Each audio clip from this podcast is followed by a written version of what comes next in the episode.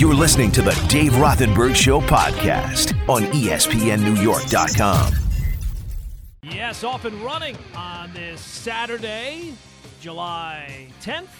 Yes, this is the Dave Rothenberg Show, but as you could probably figure out, Dave bailed on you again. Uh, Look, I don't know what to tell you. The guy, um, he knew that you were looking forward to this Saturday. He knows that what the, the Saturday soiree means for the Dave Rothenberg show, the Stump Rothenberg, all the staples. But uh, he said, you know what? Not that important to me. So I am merely Gordon Damer filling in next three hours of just jam packed sports talk. Of course, the number you know 1 800 919 ESPN. And of course, you can find me on uh, Twitter at Gordon Damer, on Instagram at Gordon Damer. But most importantly, you can find me right here on the radio until noon. So lots of stuff. I mean, too much to just cram in on this Saturday morning. We'll talk about the NBA Finals, mostly because if we don't talk about them today, it doesn't really feel like we're going to get many more chances to talk about them. Seems like we're running out of time there.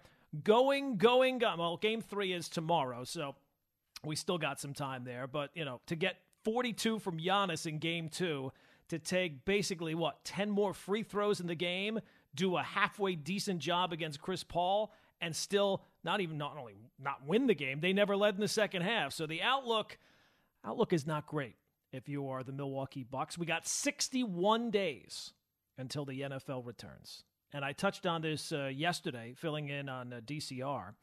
You know, this is really the first time in the last few years, I feel like, that both Jets and Giant fans can feel, uh, have some legitimate. Look, the NFL returns. It's always exciting when your team is back. You look forward to NFL Sundays like nothing else.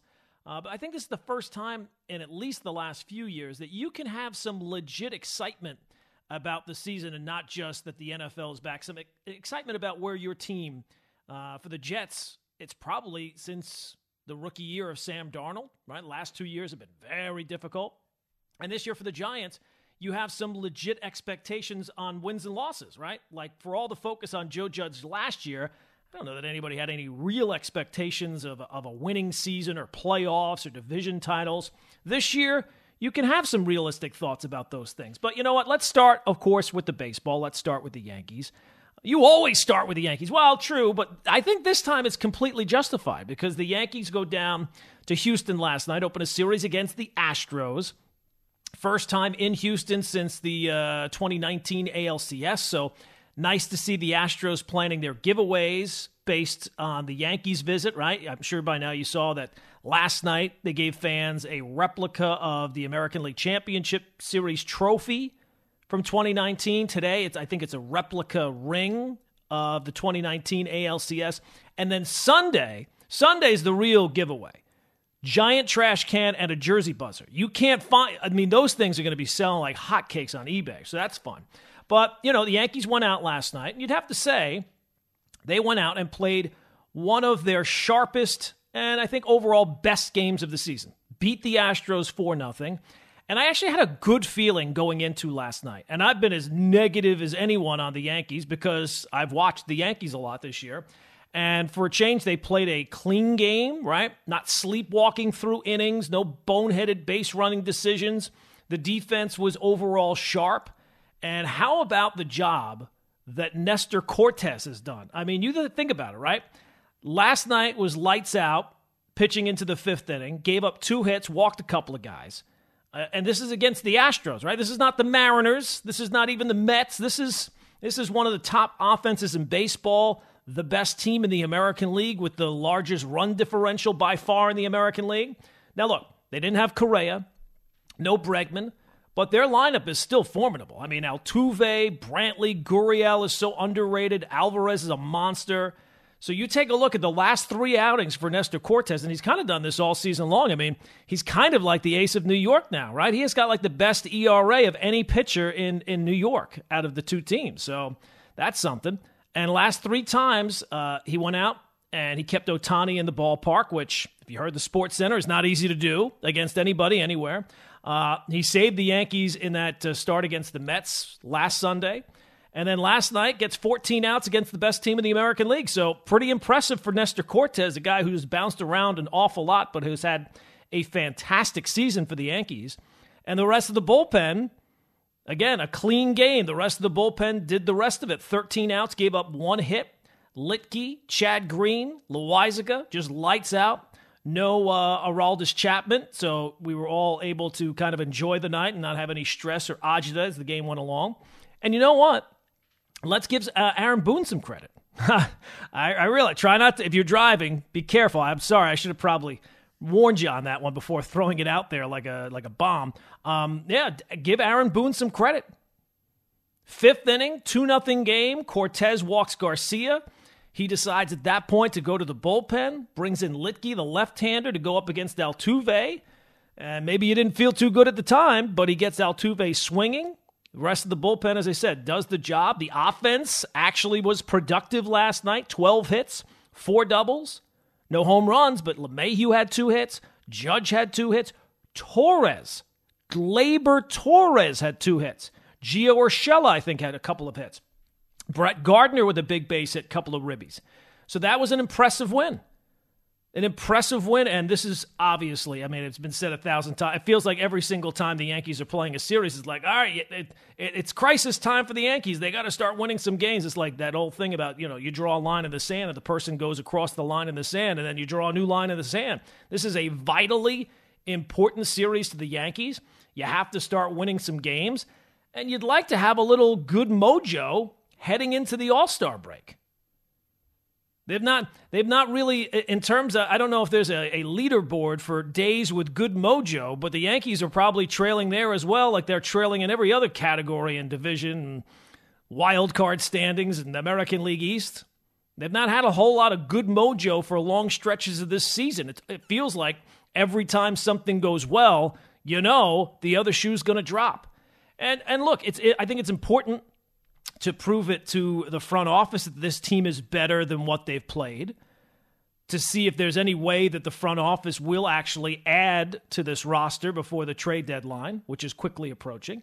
I think it's important to prove it to the fans because they've been as demoralized than anyone. But I think at this point, the, the Yankees got to kind of prove it to the Yankees. You know, they talk a good game. They've said all that they can say, but I'm sure the guys on the team will say, oh, you know, we believe in the guys in the room, but to be as bad as they have been, as consistently as they've been, every time it seems like they're getting things going in the right direction, a new issue or a new problem pops up. And to be facing what they're facing in terms of the division, which I think is kind of already kind of gone, um, and, and probably resigned to the wild card at best.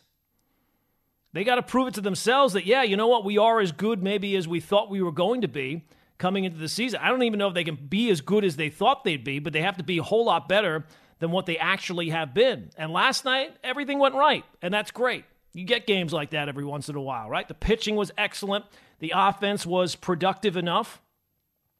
But we know that it does not go like that on most days. And the Yankees have conditioned us this year, I think, not to get our hopes up. Because you know what's going to happen. When we go to the phones, oh, yeah, well, yeah, they won. But what about today with Cole? And even if they were to win today, all right, yeah, but what about Sunday? They never were able to sweep these series at three and eight. They just had that opportunity against the Mariners. They got one hit on the afternoon. And even if they were to somehow, best case scenario, go out here and sweep the Astros. Yeah, well, you know what? Maybe the Astros are looking ahead to the All Star break. They don't have to worry about these games day in and day out like the Yankees do. But what about the Red Sox coming out of the break? What about the Rays in the second half? And can't you just see with the way things have gone with this Yankees team this year? That some way they go out here and sweep the Astros and we spend three or four days feeling good about where the team is out. And then they come out of the break and get swept by the Red Sox again. I mean, can't you just envision that happening? But last night was huge. You needed it. And today, today is absolutely, when it comes to the Yankees, when it comes to baseball, if you're a baseball fan, today is absolutely must see TV. 1 800 919 ESPN is the telephone number 1 800 919 3776. So it is Gordon in for Dave in case you're just tuning in. Yes, absolutely. Dave bailed on his audience again. But don't worry. All the regular staples are still going to be in their regular places. We still have Stump Rothenberg at 1030. We'll get to uh, some football in the 11 o'clock hour. But coming up, you know, there's a saying that if something happens once, it's a dot. If something happens twice, it's a line. But if something happens three times, well, my friends, that's a trend. And I think you know where I'm going with this, and it has a has a focus on the New York Yankees and today's game against the Astros. So we'll get to that coming up next. So focused on the Yankees in the open. We'll get to the Mets because look, at this point, the Mets are the better team, but at this point, the Yankees are the better topic of conversation because to be a topic of conversation, you got to have some things going on. And right now, the Mets, they have concerns, but they don't have any worries. The Mets don't really have worries right now. Everything's good in Metland. Now, that, that, doesn't mean it'll always be that way. And when there are things that pop up that are interesting, or at least there's two sides to the, to the coin, well, then they might be more of a focus.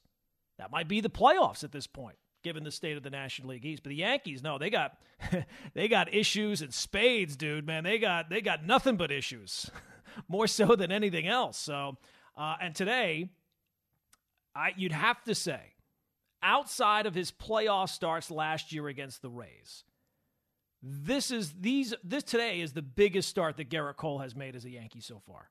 Right? Like last year in the playoffs, uh, in that series against the Rays, you're trying to save the season. And I don't think that today the Yankees can save their season, although it's getting to that point, right? There's got to be a tipping point where the season's going to be lost, but it's not today. But more importantly than that, for Cole, I think he's just trying to save his reputation. I mean, you take a look at how things have gone for him over the last two starts, and it is the last two starts. I know people are now trying to, you, you can play with numbers and he has not been as dominant as he was earlier in the season since the, the crackdown on the illegal substances. But those first three starts, you'd sign for those. Like he, he went up against what was it the, the the Twins, the Blue Jays, and I think the Royals. And those three starts were all fine. Now he wasn't striking out double digit guys. He wasn't the overpowering guy that maybe you've come to expect from Gerrit Cole or the way he pitched earlier in the season. But you'd have no problems accepting those kind of starts more times than not. The problem is these last two starts where he has been in huge spots, and you'd have to be honest, he's been awful, right?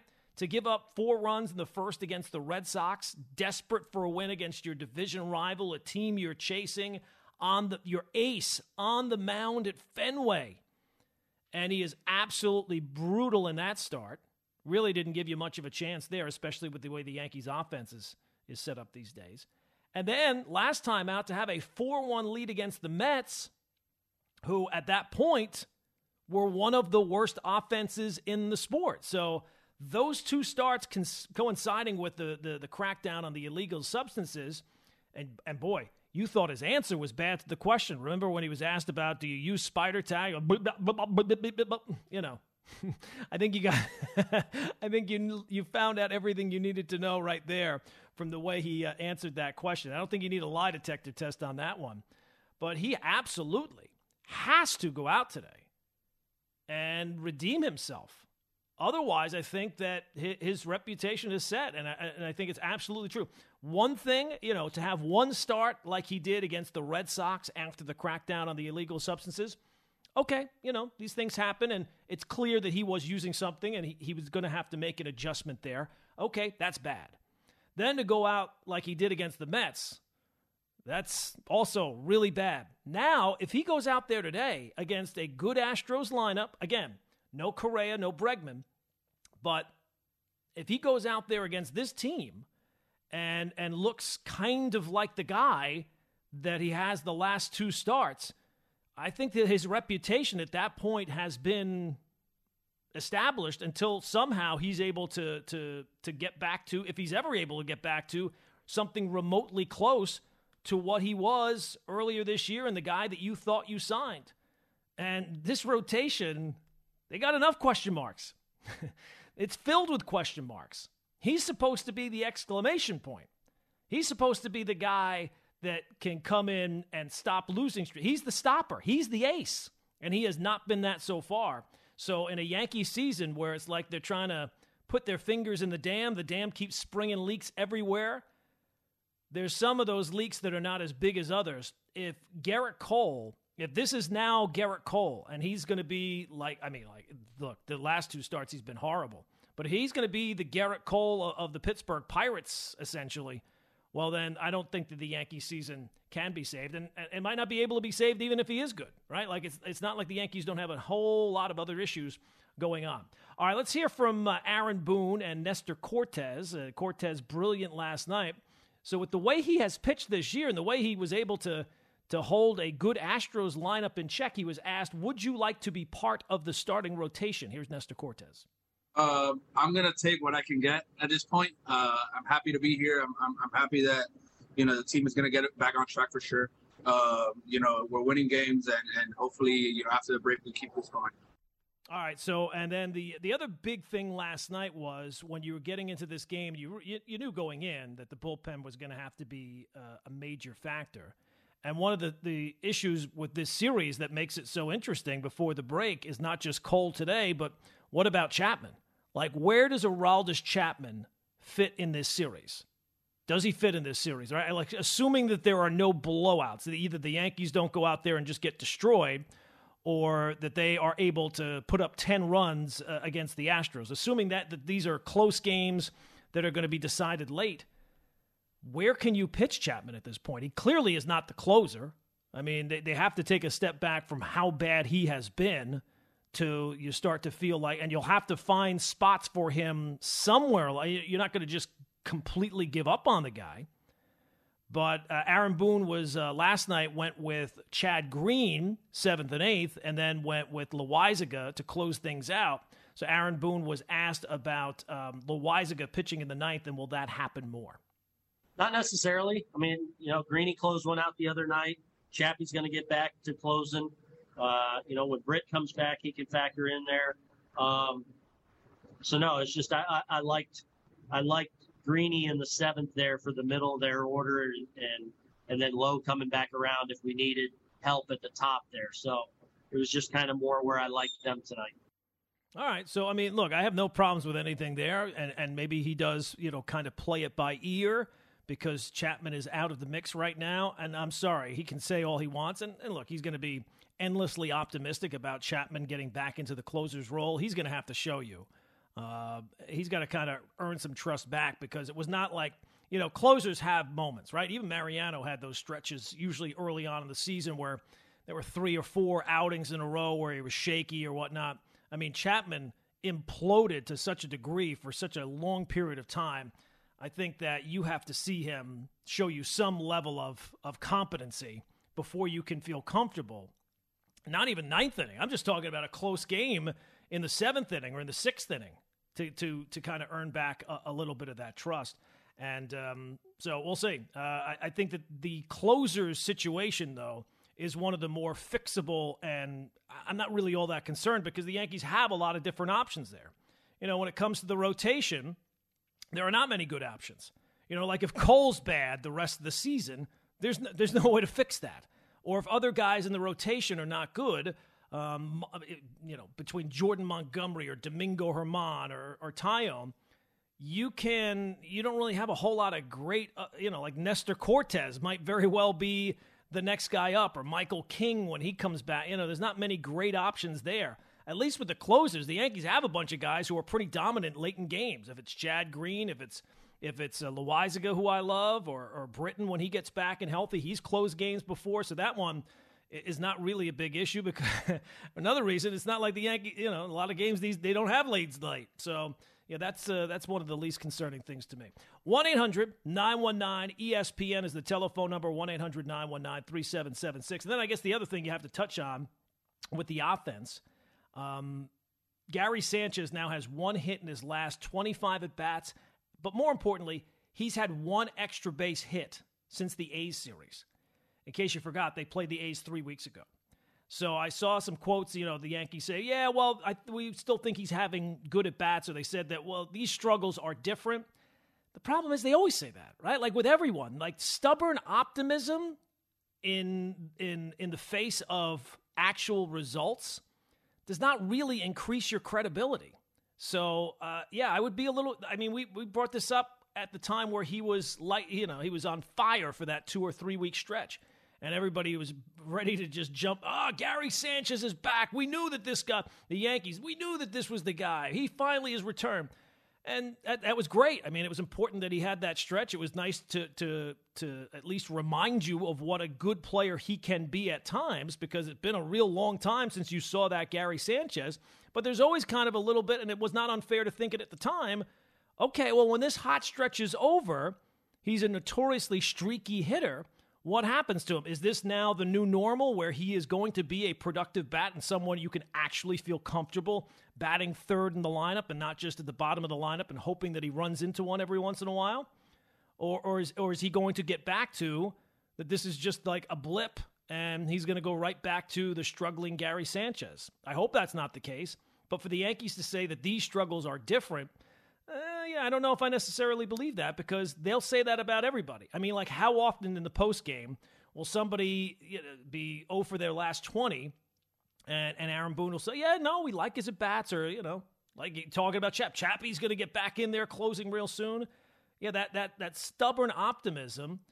I'm sure that that's what the Yankees want in terms of the players. They don't, they don't want any criticism or anything like that publicly. I get it. But that does not make me say, well, you know what? like you want to uh, look at your organization and feel like, you know what, they absolutely know way more about this situation. You can trust their judgment on these type of things. Problem is with the Yankees when it comes to struggling players like Gary, I mean, like how many times did you hear when Gary Sanchez was going through his struggles that you'd hear from Aaron Boone and well, you know, he's he's he's getting close. He's having good at bats. We like some of the things that we see and you're sitting there saying, You do? Because I don't. I see all the same things. One of I'm seeing strikeouts. I'm seeing uh, 0 for 4s. I'm seeing grounded into double plays. It doesn't make me feel all that great. It doesn't make me feel all that great. He's pompous. Listen, shut up and I'll tell you the story. He's arrogant. Do you think there's a lot of things out there that I wouldn't be good at? And sometimes he's downright mean. I know you know what that's like to be that uncomfortable, pimply faced, not very popular kid. But now it's your chance to prove him wrong. It's dumb. Call 800 919 3776 with your question and let's stump Dave Rothenberg. He's pompous, he's arrogant, and he's on vacation again. He is Dave Rothenberg. I'm Gordon Damer filling in. It is 98.7 FM, ESPN New York. So I know as as listeners, as people who like to take part in Stump Rothenberg, you look forward to Saturdays, the Saturday soiree with Dave. He essentially has told you it's not that important to him. that's the only way you can read the situation, people. But I will try my best. So again, 1 800 919 ESPN is the telephone number. Uh, again, I would I would tell you, you know, uh, the areas of my wheelhouse. It's a very narrow, slim. Dave's very wide. Mine is very narrow. Uh, I would say movies, TV shows, 80s wrestlers, the New York Yankees, obviously. Uh, but let's give it a go. Brian, who would you suggest to, to, be up first? We like to get it off on a good start. So, of the questions that you have already perused uh-huh. and you know of, which one would you say is probably the easiest on the scale of one to five? Ooh, easiest. Yeah.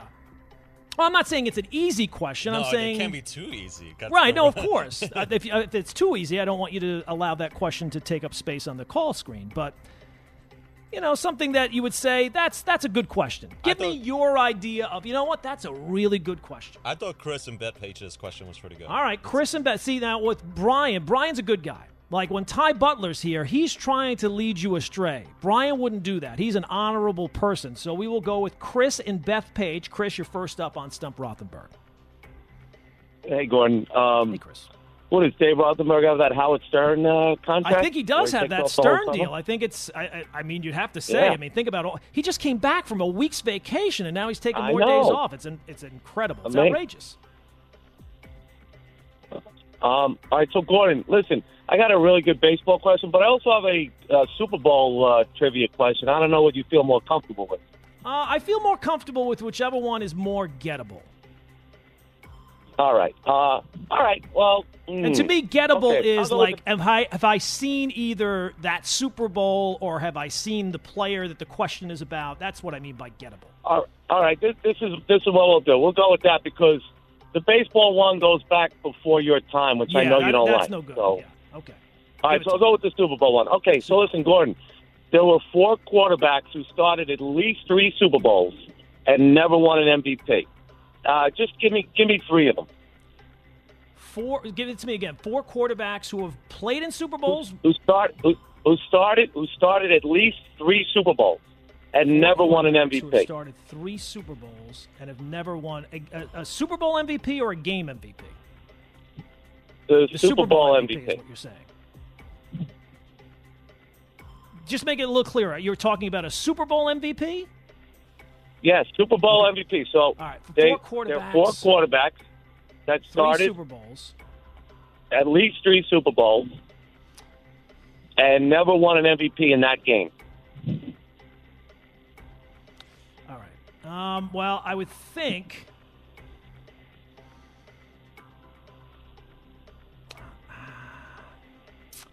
Started three Super Bowls. One of them should be easy because he started in four Super Bowls and never won an MVP. Started in Because they never won a game. Oh, okay. Uh, no, wait a second. He started in four Super Bowls and never won an MVP. Yeah, this is an, this is a layup, Glenn. Which team went to four Super Bowls and didn't win one of them? Oh, Fran Tarkenton. All right, Fran Tarkenton, very good. That's Okay. that's one of them. Fran Tarkenton. Um, okay. So I got to get what? Two more now? Yeah, two more. Um, One of the guys is still playing. there's a guy that I'm And thinking the other guy- of, but I don't want to say it in case I'm wrong. Um, I'll say what team is known Troy for going? Aikman what is team is known? one. What what Gordon? What team is known for going to four Super Bowls and not winning? What team? Well, the oh, all right, Jim Kelly, obviously. Ah, stupid. That, I should have got that one right off the bat. And then the other one I would say right, would so probably be Troy Aikman. No, Aikman won an MVP. He did win. He won a Super Bowl MVP. He did. He won uh, the first one they won. He won the MVP. Then All right, so give me the other two. Smith. Give me the other two. The other two. All right, the other two. Uh, ben Roethlisberger Oh yeah, that's right. I didn't think he went to. Th- I forgot he went to three. and Bob Griese. Griese lost his first one against the Cowboys. Then he won two in a row, but he never was the MVP. All right. Well, look, you got me there. Uh, I thought I didn't. Have, I wouldn't have thought Griese was on my was on my radar. Uh, obviously, that's a little bit before my time, so I never really saw those games. Aikman, I didn't think had won a Super Bowl MVP, but good job there, Chris. You've absolutely uh, you've stumped me today. Uh, good job. All right. Well, off to a bad start already. Let's uh, let's try uh, Jake and Caldwell. Jake, you're next up on ESPN New York. Hey, Gordon, first of all, you're a great Instagram follow. I don't want that to go uh, un- Thank you, Jake. I appreciate that. You can follow me on Instagram at Gordon Damer. Yeah, so my question is pretty random. It's about the 2003 Dodgers.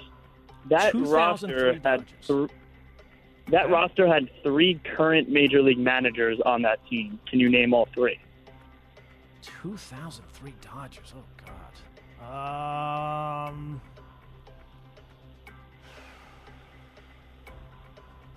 Well, I would, I would assume Cora was probably there, right? Alex Cora there? Is that right? Yes, that's one. Yes. Um, managers. Oh, Dave Roberts was there, right? Yes, that's two. Okay. Third guy. Hmm. Now, did you say current managers or just managed at some point? Current.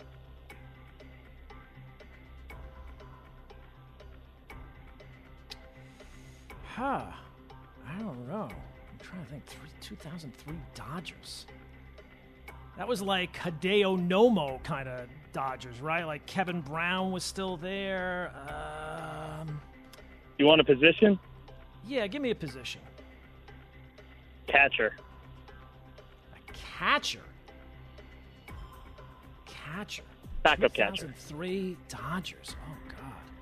I was thinking maybe like uh, like a journeyman was there. Um, all right, let me think of the managers here. There is no time limit on Stump Rothenberg. I'd take this uh, all the way up to the top of the hour. Um, current managers, catchers that are managers. Uh, was David Ross on that team? He's a Yes, David he was. Ross. Okay, there you go. I Correct. got three, right? Well done. There you go, Jake Yes. and Caldwell. My, my my neighbor Jake and Caldwell. I think he's just from regular Caldwell. So uh, Jake did me a solid there. Gave me one that I could actually get. Yeah, that was uh, that was a tough one. I was thinking that maybe there was um, like a like a we you know like sometimes it's like a, a pitcher or you know I don't know. People go weird directions with some of these things. The fact he went cat, he gave me the, the hint on the catcher, kind of I mean, led me uh, to the direction that I needed to go. All right, uh, Brian, I'll give you uh, another shot here. Uh, uh, even though you did me wrong with the first question, where would you say to go next? Ooh. Okay, let's see it. Uh, let's go to John in North Bergen. John in North Bergen. John, you're next up on ESPN New York. What you got, pal? Hey, Gordon. How you doing, man? I'm Great good. show again, I'll, sir. I'll tell, I'll tell you uh, based on your question how I'm doing, John. So let's uh, let's keep it in the well, ballpark. I called you last week about Pulp Fiction, and you got it right. okay. So now I'm going movies again. okay. Um, okay, so, um, an Oliver Stone movie, uh, The Doors. Have you okay. seen that the one? Doors. Okay. Yep. Absolutely. Val Kilmer. Jim Morrison Ryan. and The Doors. Okay. Yep. Not a right. great movie, but you know, the, he looked exactly like Jim Moore. He did. They did a good job with casting on that movie. But uh, Uh, go ahead. That's a great movie. It's a great movie. Eh, All great right, that's a movie. great Pulp Fiction's a great movie. The Doors. All All right, go ahead. Give it to me. Give it to me, John. All right. Um, in the bar scene, there's a bar scene, and Jim Morrison says, "We should all make a movie in black and white, and we should call it blank. What's we should call it what? What's the answer?" Remember that scene? He says, Nah. "We should all make a black and white movie, and we will call it." And it's infamous because it's in the bar scene. Remember when? Uh, I the- think I've seen the, the bar Doors scene. maybe one other time. Um, Well, that's the question, Gordon. yeah, I don't. I don't. Um, I don't know. I'm not. I'm a Lizard King. That's I have easy. no idea. Come on. No, I don't. I don't know. I haven't- seen the Doors that many times to know the the bar scene. The bar scene. There's nothing in that movie that really jumps out to me. Certainly not. I don't remember any bar scene. Mm, okay, then that's the- a tough one for you because Yeah. it's easy. It's not. If Um, you haven't seen the mm. movie, it's not easy. Well, hmm, right. No, Yeah. but it's okay. I don't know it. Don't know it. Give it to me, John. Okay, uh, so I'm just gonna come out and tell you. Yeah, just tell he me. goes, um, he goes, um, hey, we should all make a black and white movie, and we'll call it Zero. Zero. Okay. That was. Uh, I got a zero on that one. So what am I now? One and two on Stump Rothenberg. This is unacceptable. I, I got to stop listening. I think the problem is Brian. Clearly, the, the issue is Brian Mangia is steering me astray. All right, Brian, who would you go to next? I thought you would get that one because you. no, I've seen that movie like a couple of times. I don't even think if you've seen that movie a bunch of times that anybody would really know that that question. But All uh, give, you tell me who you would take next, and then I'll tell you who I'm going to take next. Uh, I would go with Sal. All right, Danny on Long Island. You're next up on ESPN New York. Danny, give it to me, my friend. Give me something in the ballpark. Let's save this segment here before Gordon. it's a complete disaster. Gordon, I'm starting with you. A, a, a real bizarre uh, myriad of questions there. But let me give you a single mean, answer. it- it- Danny, you're a regular listener to Stump Rothenberg on the weekend. Would Dave be happy with these questions? I have to say no. Of course not. All right, go ahead, Okay. Major League Baseball All Star Trivia Edition. Here we go. Single Okay. answer. There have been several players who have started as write in ballots. Who is the only person who not only started, but was the MVP of the All Star game? Ground ball, common knowledge, Major League Baseball, in your lifetime. Uh, okay, All Star write in who won the MVP. That's the Correct. question, That is the question, sir. and it's in my lifetime. Uh, how old are you? I'm 50. Uh, I mean, I, I wasn't, no, wa- well, you know, I wasn't watching Yeah. uh, games when, you know, in, Yeah, the I'll say you were alive, but you weren't. 1972. You might have been on your father's lap. Right. A player Very who famous was, player, though. So a player who was a write-in and won the MVP. Give me. Uh, let me ask you this, Danny. Give me a, a decade. Is it 90s? Is it 80s? Is it 70s? It was in the 70s. It was in the 70s. All right. It was in the 70s. A guy who was a write-in. Hmm. Guy who was a write-in and won.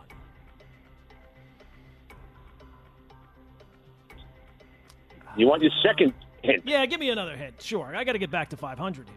There's no Okay. rules. when it After this write-in, he was a starter for the remainder of his career and should very well be in the Hall of Fame, but is not. After this, And he went on to win a second MVP of the All Star game. He won another MVP later on, you're saying. Multiple time MVP. Huh. Uh, I'm just thinking of really good players in the 70s. So I'm going to say. I feel like, Danny, you're a guy who has called me before about this guy. Yeah, I might be wrong, but I feel like you've called me about Steve Garvey before. So I'm just going to go with my gut and say Steve Garvey. The biggest, the biggest disgrace in the Hall of Fame is that Steve Garvey There you go. not in I knew you you, called correct. about Steve Garvey before. I knew it. You there got you it, go. brother. See, that was, that All was right, Danny. question. thank you very much. Great job. That had nothing to do with that question. It was just that I vaguely remember Danny calling me and being like a huge Steve Garvey fan. So I took a shot. All right, two and two. Can we get over 500? We have to get over 500. We cannot hand this back to Dave with the with the thing on fire here. Has Dave ever had an under 500 week? When I cover, no, he's always been good. he's been That's over not the that's not the right answer, Brian. the right answer would have been, yeah, I'm sure Dave has had some struggles. Everyone struggles in life. All right, so give it to me, uh, Brian. Who would you go to uh, next? I would go to Sal. Dave in Queens. Dave, you're next up on ESPN New York. Hey, Gordon, thanks. I agree with that man, Garvey. That, that's a, That's a good one. Yeah, he probably should be in the uh, in the Hall of Fame. Absolutely. Definitely, definitely. Um, the quick one. What number did um, Joe Montana wear with the um, with the Chiefs? What number did Joe Montana wear with the Chiefs? Oh my God. Uh, I think. Oh God. I think I know it, but I'm not positive. It's either 13 or 19. I always get these wrong. Ah, 13 and 19. I'm gonna say 19. You got it, my friend. Yeah, Thank there we you. go. Oh, God. Three and two. I am calling it. That is Stump Rothenberg for this week. That those are very difficult questions. I don't even think that they were good questions. That uh, last one was a little bit of a, of a gimme. I I feel good about going that direction. Uh, should we take one more? All right, Sal and Duchess, you've been holding a long time. Sal, go ahead. Keep it above 500. Sal, don't ruin this now. Come on, it's a movie question. You should be able to get it. All right, what movie Okay. first off? First, it's the movie Fast Times at Ridgemont High. All right, Fast Times. That's a movie. That's a rewatchable movie, my friend. Go ahead. if you want an easier one, I could ask you who was buried in Grant's tomb. But No, I give me the you'll get- Fast Time at Ridgemont High one. I, that that's a movie I've seen a time or two. Okay. And if you were to say was- a movie that features a scene that uh, you know men of a certain age has probably seen more than any other scene, you'd probably have to say Fast Times at Ridgemont High has a very strong contender for the number one spot. But go ahead, my friend. no scene. This is there were three Oscar winners in the movie. Who were they? Three Oscar winners in the movie. People who were went they? on to win Then you want Oscars at other points in their career. Uh, well, obviously Sean Penn. That's Right. one. Okay. Um, Oscar winners in that movie. Oscar winners in the movie. I bet Fast Times at Ridgemont High. Well, I'm pretty sure that Forest Whitaker won a, an Oscar at some point, right? Ding ding. That's two. Okay. So that's two. Now I just I, I have a person in mind that I'm thinking, but I, I'm trying to run through um, other. You know, I don't want it to be Mr. Hand won some Oscar in the 1960s or something like that. No, it wasn't Mr. Hand. It's an obvious one here, so. uh, It is an obvious one. All right, I'm going to say Jennifer Jason Lee. Did she win? No, a, no, no, don't say that. It's a male. It's a male. It's a man. A man that won an It's Oscar. a man. Yes. You've seen him in one of the scenes real quick, maybe maybe 10 seconds. Maybe 10 seconds. Guy who was in that movie, who won an Oscar. A man. Yes. Oh, you- um, is it the scene where they're um In the diner. in the He's diner? behind the counter. He's behind the counter. Well, there's a couple of guys there. Eric Stoltz was in that scene, and I think Nicolas Cage was in that scene. So it has to be one of those two guys. You got Eric it. One of them Stoltz won an two. Oscar? No, it has to be Nicolas Cage. I think Nicolas Cage. Okay, you got it. You got it. Bang! All right, we got it. We got it. We can edit that out for the for the podcast where I, I said Jennifer Jason Lee. Uh, so that that's an an- that's a correct answer. That's four and two. That's all you can ask for. That's four and two. Wow, what an amazing round of Stump Rothenberg again with not great questions. Not pre. I would think that even as a fill-in, those were some fill-in questions today. But what a what a fantastic job on Stump Rothenberg. It always feels like when I fill in for Dave, the weekend begins once Stump Rothenberg's over. Like that's the work. Like that is the work. Trying to, to get those stupid answers and figure out which thing is the, the, the movie The Doors. I mean, come on. What, what are we talking about here? The Doors. Come on. But now that that's over, we can have some fun. 1 800 919 ESPN is the telephone number 1 800 919 3776. But first, I should tell you, it's time for the Truly Hard play of the game, brought to you by Truly Hard Seltzers. The highlight from last night is the one they mentioned there in the Sports Center, and it is. Oh, got Oh. it! Got it! Got it! 33! Oh, wow. Where did that one go? That's his 11th home run versus left handed pitching this year.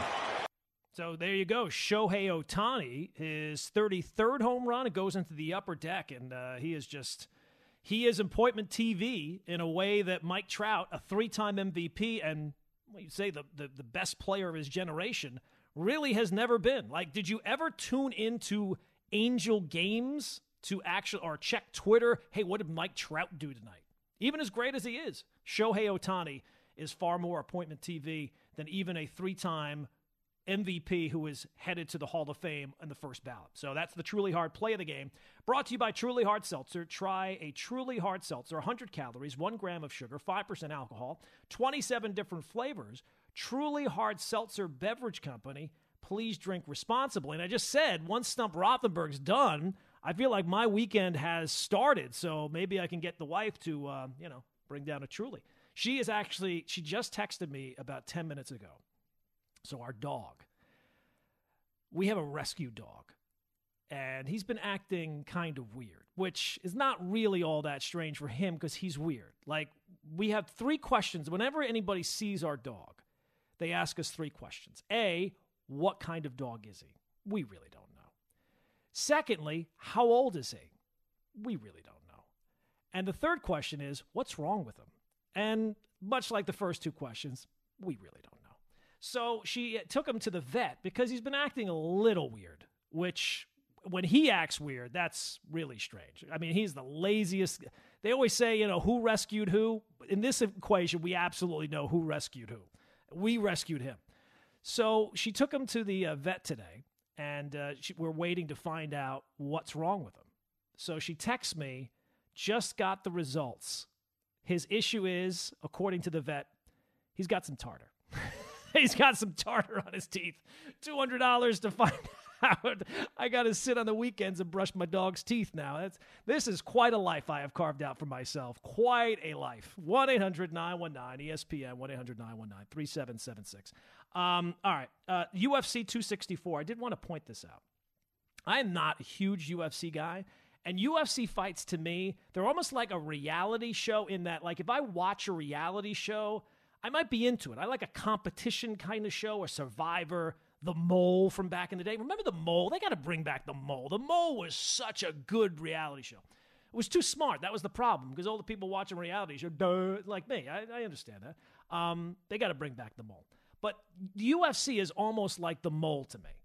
or no, excuse me, almost like a reality show. Like when I watch it, I'm focused on it completely. I'm all into it. But the second it's over, I've completely forgotten I've ever seen it. So I know that tonight is the third matchup between uh, Poirier and um, McGregor.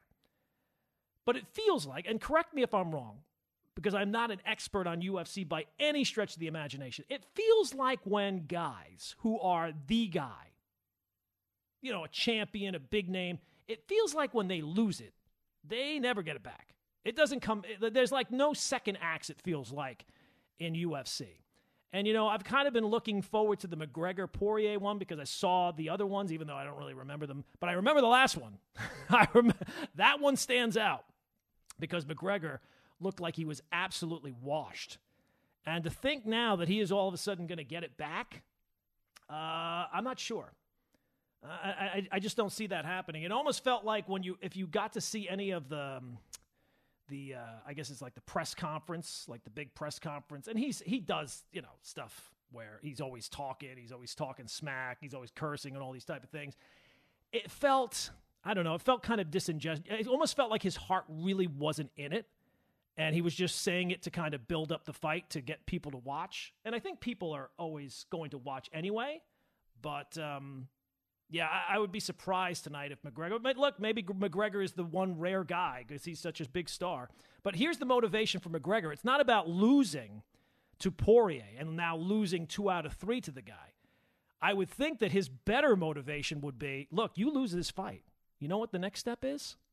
Celebrity boxing you're going to have a steady fight, uh, a steady stream of fights against uh, Jake Paul and Logan Paul and Aaron Carter and Josh Paul and and all the Paul guys. So I would I would think that that is better motivation than anything else that he could possibly. I feel like I could go run a couple of. You tell me, Gordon, you have to win this fight, or you're going to have to face off again. You're going to have to see Jake or what is it, Jake Paul, Logan Paul, right? There's no other Pauls. I think that those are the only two Pauls. But you're going to see those guys on a regular basis. I feel like I could rip a tree right out of the ground based on that, just solely as motivation.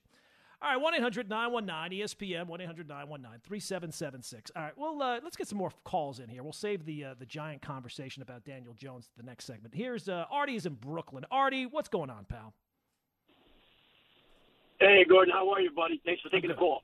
What's up? What so, my man, I, I couldn't I couldn't disagree. It was a great point by Ira that the Jets for the first time in a while, maybe Bill Parcells, maybe Mr. T and the first Rex, that they're all on the same page. I always felt like right after they fired Mr. T and they kept the coach, they were like dysfunctional all that time. Yep. They, they got him off. The, it got him off the plan. Yep, absolutely. Right, right. And now they're all they're where they are. Like if it doesn't work with Saleh and um and Douglas, they're going to start all over again. It's not going to be like, all right, I like Saleh, I'm firing Douglas and stuff like that. I don't think it's going to go that way. But, and I wanted Foles as a backup. I said, wow, we could get Foles, Super Bowl backup, Super Bowl quarterback, right? But here's the thing. For the first time, you, you have this rookie. I don't want a situation like the Dolphins had where you have the fans actually wanting Fitzpatrick in there so they can make the playoffs. I don't want like Wilson looking in his back shoulder saying, holy cow, I'm going to lose my, my job now, even though it's like not the worst thing in the world, to Foles. So why don't you get a guy that just can't compete, that the fans will never say, hey, I want this guy now because Wilson's not cutting it. What do you think about that? Uh, I don't think. Look, I can understand that. Uh, I, I, don't think that this coaching staff. You know, with the Dolphins, there seemed to be like a focus on win now last year, and I get it, and that's important. The Jets are, I don't think, at that stage. Like it's the first year with the coach. They've already uh, they they realize that this is a build. This is not a quick fix by any stretch of the imagination. So uh, they're going to have to go out and get someone. I don't know that it's necessarily Foles, and I can understand what you're saying. Uh, I think the bigger issue would not be about Foles or who the backup is. You have to have a, a quarterback in the guy that you drafted that allows that situation to take place, right? Like if if Wilson comes in and is not good and there's any point where anyone is saying whoever the backup quarterback might be like like take the best backup quarterback or the worst backup quarterback if there's ever a focus on who the backup quarterback is outside of his role as a mentor and and working in the quarterback room well, then you got a problem with the first guy, not the second guy. So I would think that Foles would be a good guy because he has been around the block a time or two. But I think that they'll have some options. And you'd think that the fact that there's not really been a. It's obvious that they're going to have to go get someone as the backup quarterback. They're not going to go into the season the way they have it right now. Uh, let's go to Joel. Joel is in the car. Joel, you're next up on ESPN New York. Gordon, good, good morning, sir. I just wanted to call, and I've never called ESPN before, but I love your show. You crack me up. Uh, if I'm scanning through the channels on the FM dial and I hear your voice on ESPN, I keep it on. So whatever you're doing, my man, keep up the nice work. That's all I got. Thanks. Joel, the check is in my in the mail, my friend. Fantastic job. Thank you. I look, I would like to disagree. Disagreement is where good sports talk radio comes from. Strong points of view. But how can we disagree? After all, you're 100% right. 1 800 919 ESPN is the telephone number. And I should tell you, if you're looking forward to the big UFC t- fight tonight, what is it? UFC 264, today, right here on this very station where you are right now, from 4 to 6, special MMA show hosted by Myron Metcalf and Charlie Arnold, getting you ready for the big fight tonight. So that is that is a big focus tonight. It is for me. And you know, it used to be back in the day you'd have a big boxing match. It doesn't really feel like there's that many of those anymore. But UFC, it doesn't get any bigger than the bigger than the, the McGregor and Poirier fight tonight. So that's one that even if you're a casual fan like me, you will definitely have your eye on. All right, it is Gordon Damer in for Dave. Uh, in case you're just joining us, you missed just another another just amazing performance by me uh, on Stump Rothenberg. Another winning week, just stacking win upon win upon win on something that I'm not even really all that good at. Did people give me hints? Well, if you're just tuning in, no, they did not give me hints. If you did, well, look, if you heard it, you heard it. You, you know what went on. Uh, but there's a lot of stuff still to do here uh, as we take you up until noon and Anita Marks then. I did want to touch on a couple more things with the Yankees. We'll get back to the phones at 1 800 919 ESPN. And uh, we have to get some NFL talk in because we're like two months away here, basically, from the NFL returning. And you blink your eyes, it's going to be Labor Day, people. We are now mid July already. Uh, it is going to fly by. The summer always does. And before long, it'll be training camp, NFL back. One thing on the Yankees. Last night, maybe the most positive thing moving forward that Gleyber Torres f- had two hits in a game and actually hit the ball hard. And that has not been the case much this year. I mean, it, I've gone through it in a, a thousand different ways trying to illustrate just how bad Gleyber Torres has been from where he was to where he is. He is one of the least productive hitters in all of Major League Baseball. Coming from a point where, as a 22, 23 year old, he was an all star player. And I need someone, somewhere, to give me something other than, well, he's really a second baseman, not a shortstop, and that's why he's struggling. I could play Aaron Judge at shortstop. I could play Gary Sanchez at shortstop. And I don't think that their offense would suffer this much. And I know people are saying, well, he's concerned about his defense, and his concerns about his defense are impacting his offense. Well, look, it probably should be the other way around. His defense is by far a stronger point of his game at this point than his offense. At this point, his defense should be you hit the ball to him and he kicks it into the outfield. That's how bad his offense has been. To equal out how bad his offense has been with how his defense could be, that's how bad he'd have to he'd have to pick the ball up and throw it into the stands. That's how bad his offense has been. So I need I, was reading an article that he's not pulling the ball, he's not trying to pull the ball enough, and that's why he's not showing the power that he has in years past. Look, man, I'm open to suggestions, and I mean any suggestion. Like, does he have a twin? Because that that would explain it. Like, he actually has a twin. This is not Gleyber Torres. This is uh, John Torres, and John Torres is not a professional baseball player. Gleyber is off somewhere. I don't know doing what. Was he cursed by a witch? Was he wearing a buzzer under his shirt like Altuve the first two years of his career? Again, I am open to suggestions because for all the focus that we've had for years about how bad Gary Sanchez has been, Gleyber has actually been a less effective player. Like at least Sanchez every once in a while would run into one and hit with some power. That has not been the case for Gleyber Torres. So maybe last night, I mean, look, I'm grasping at straws, people. I, I realize how the you know somebody called up before and said you're very optimistic about the Yankee season. Well, look, I, I have it every single day. It's on the TV. There's a game every single day, and unlike the actual Yankee players, I can't take a day off. I got to watch it. I got to be there. This is the day you give Luke Voit a day off when we're opening a series. It's must win time. Ah, let's give him a day. He's going to have three, four days coming up. Nah, give him another day. All right, let's get to the football because, uh, as I said, the football has to start to take center stage here, especially as the Yankee season slips into the abyss. And I brought up the point earlier that this year, going into the year, real optimism, I think, for the Jets. And, and part of that is that it's a new page, uh, it's a fresh start. And it does feel like that you have people in charge that clearly are in a better position and you have more confidence in than the previous people in those positions. It would almost be hard to find someone who you had less confidence in as a head coach than the previous. You know, you had already calling up about everybody's now on the same page. Well, everyone's on the same page as Adam Gase, but unfortunately, it was a coloring book. I mean, it was just so bad last year. It could not. Robert Saleh could close his eyes on the sidelines, and he'd have he'd have to be better. It cannot possibly be worse.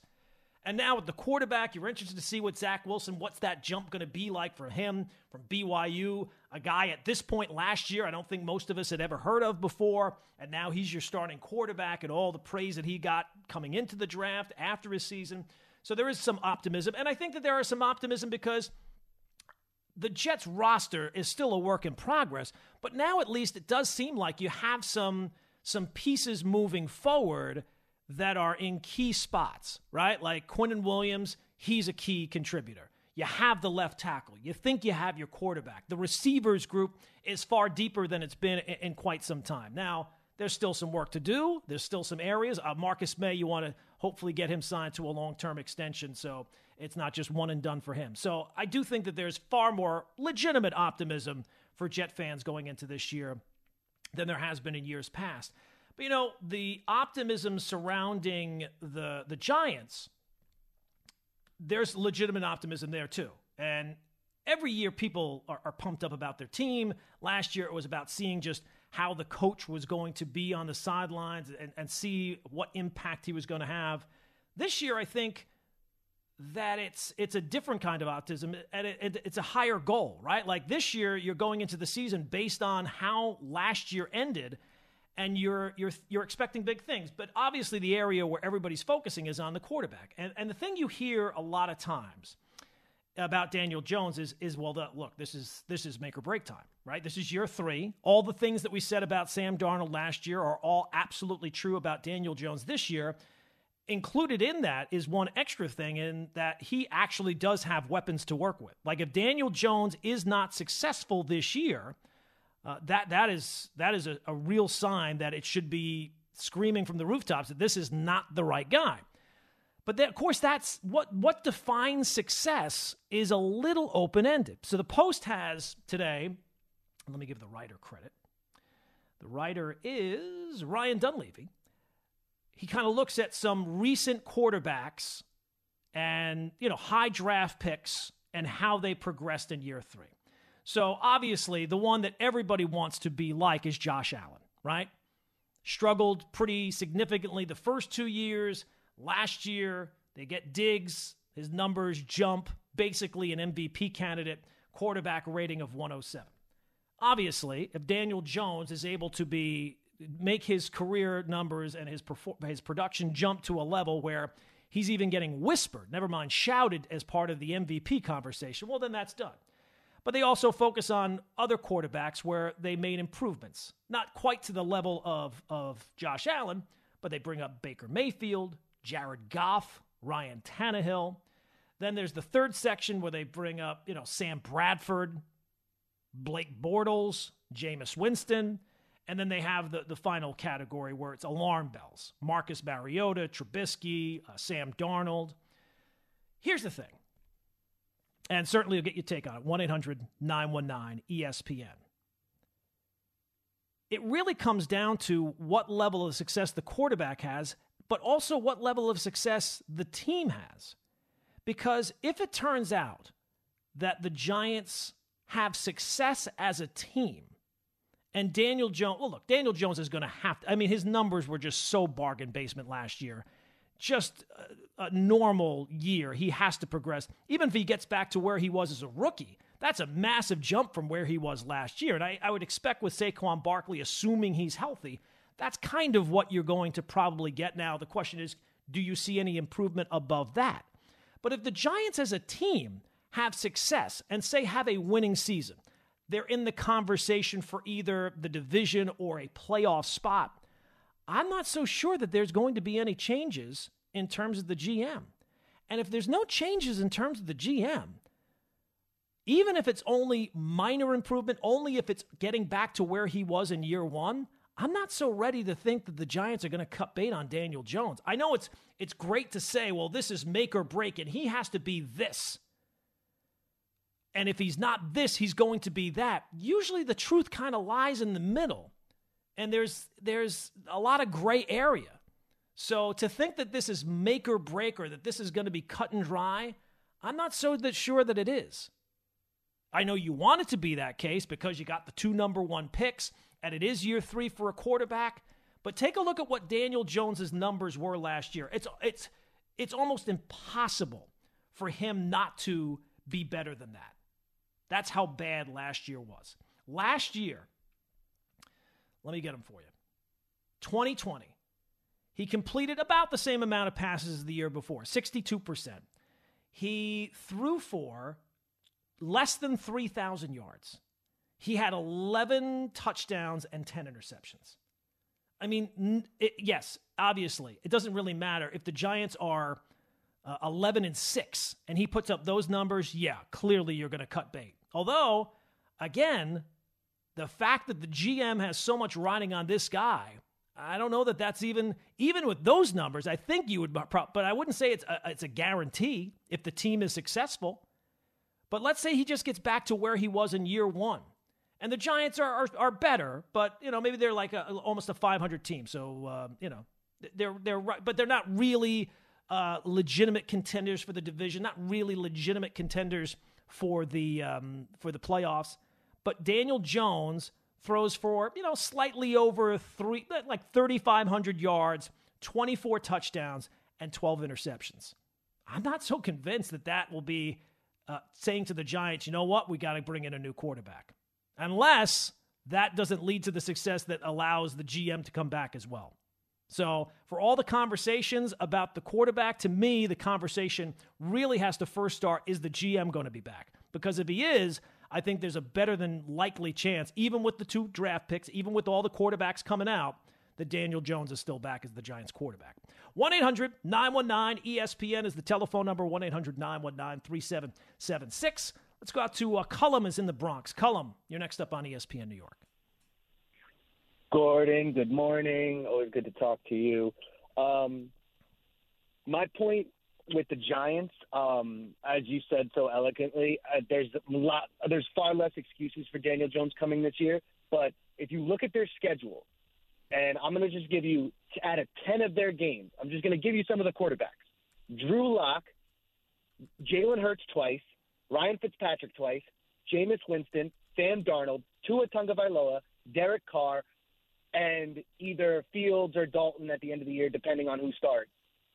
That's 10 quarterbacks that if you want to be considered a confident starting quarterback in the NFL that can take a team to the playoffs, I'm not talking top five, I'm not talking Tom Brady, Patrick Mahomes, but if you want to be considered a good starting quarterback, you have to outperform nine out of 10 of those, beat nine out of 10 of those quarterbacks and outperform them. I'm not saying that leads to wins, but you need to outplay most of those quarterbacks and then out of the other seven games, obviously you're going against Tom Brady, Dak Prescott, Patrick Mahomes, and you know Justin uh, Justin Herbert. I'm not expecting I'm not expecting him to be better, but out of those seven games, maybe one or two you outperform those quarterbacks.